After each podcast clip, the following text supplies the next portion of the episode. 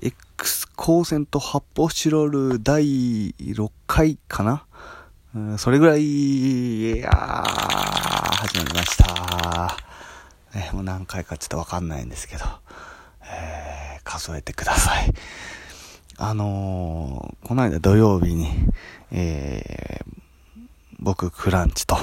えー、ガロインで、しめじ。で、まあ前回その3組でイベントやったんですけども、ドグマンという、しめじの同期の、えー、JCA 人力車の養成所の同期のドグマンっていう漫才師のコンビと一緒に関東クソ寄せっていうとんでもないタイトルの、えー、ライブを中野の V スタジオでやらさせていただきました。いや、これがね、めちゃくちゃ面白かったんですよ。2時間を超える長い尺のライブやったんですけども、あっちゅう間でしたね。ほんまに。面白かったらまあ舞台立って結構ね、あの前回1時間半ぐらいやったんですけど、今回2時間はほんまに一瞬の出来事でしたね。えー、なかなか良かったです。まあネタあり、大喜利やったりとか、トークやったりとか、もうすごかったんですけど、何が一番すごかったかって言ったら、お客さんがね、そこまで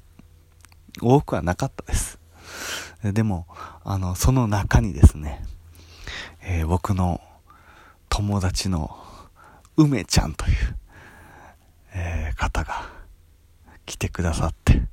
びっくりしました。もうマスクしてたから入り口で偶然会っちゃったんですけど、最初、えー、みたいな。と、脳が、こう、混乱するぐらいびっくりするような人物なんですよ。それなんでかって言ったら、えー、僕がもう、名古屋に出て、えー、吉本に入って、で、それで、一回甲子園に行った時あったのが多分24、5ぐらいなんで、そっからもう13年ぐらい会ってなかったのに、突如東京で現れるっていう、ほんまにびっくりしましたね。まあ、僕がそのずっと大学入る前とか高校生の頃に一人でアマチュアのコンテストに出たりとかするのも見に来てくれたりとかするぐらい結構あのいつも見に来てくれてたんですけどこうすっぽりその言ったらプロになってからは全然あの会ってなかったんですよね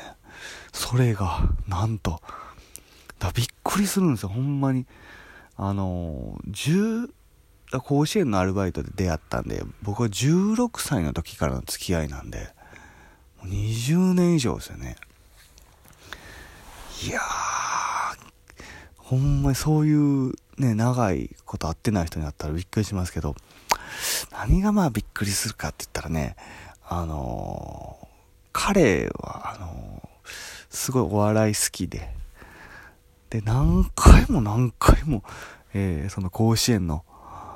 え同僚と、えー、アルプスダッシュというコンビを組んで、果敢に M1 の1回戦に挑み続けてたんですよね。そして、ある年、1回戦を突破してしまうという 大事件を起こして、えー、びっくりしましたけどね。発揮して1回戦で落ちてる芸人山ほどいます。ね。で、今回の、あの、イベントも、1回戦落ちの芸人ばかりですよ、これ。びっくりしましたね。客席に2回戦のやつがおるっていう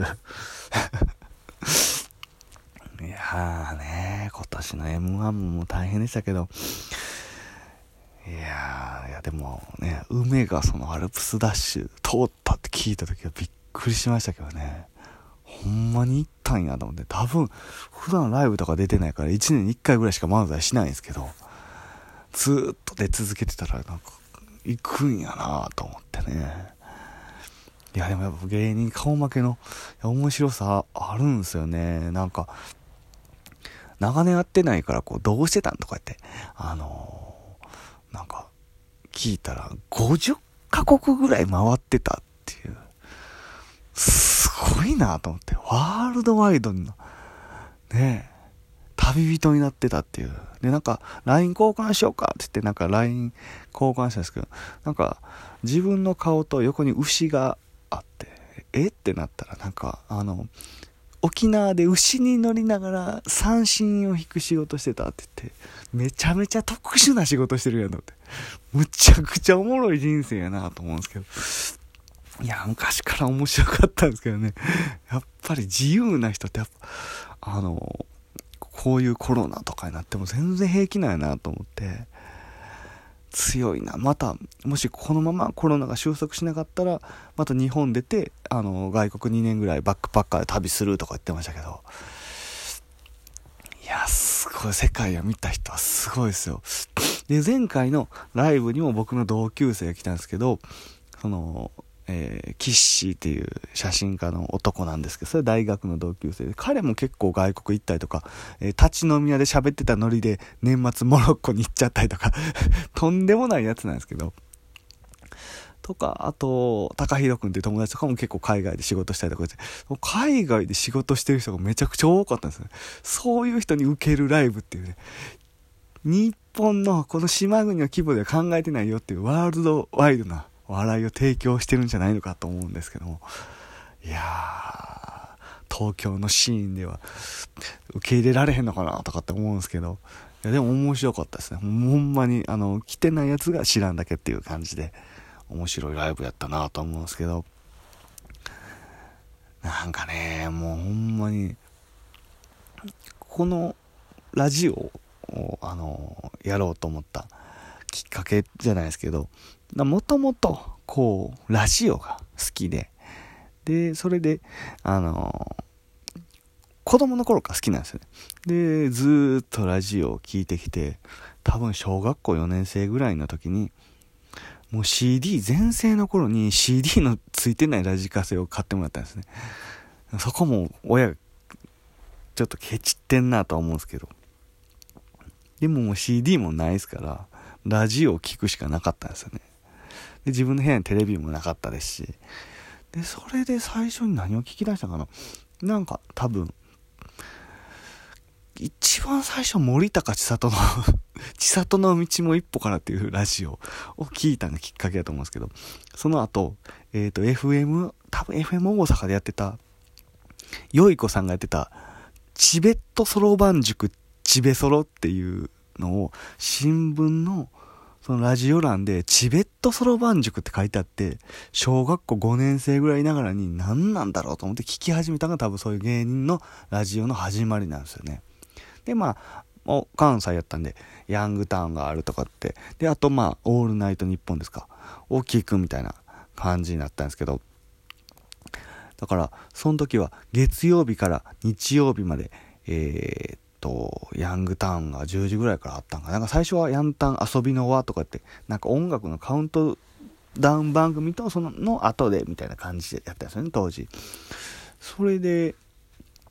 聞いてたんですけど、だからそのヤンタンの日曜日の、えー、善次郎さんがやってた時に結構 MBS の地下の1階で、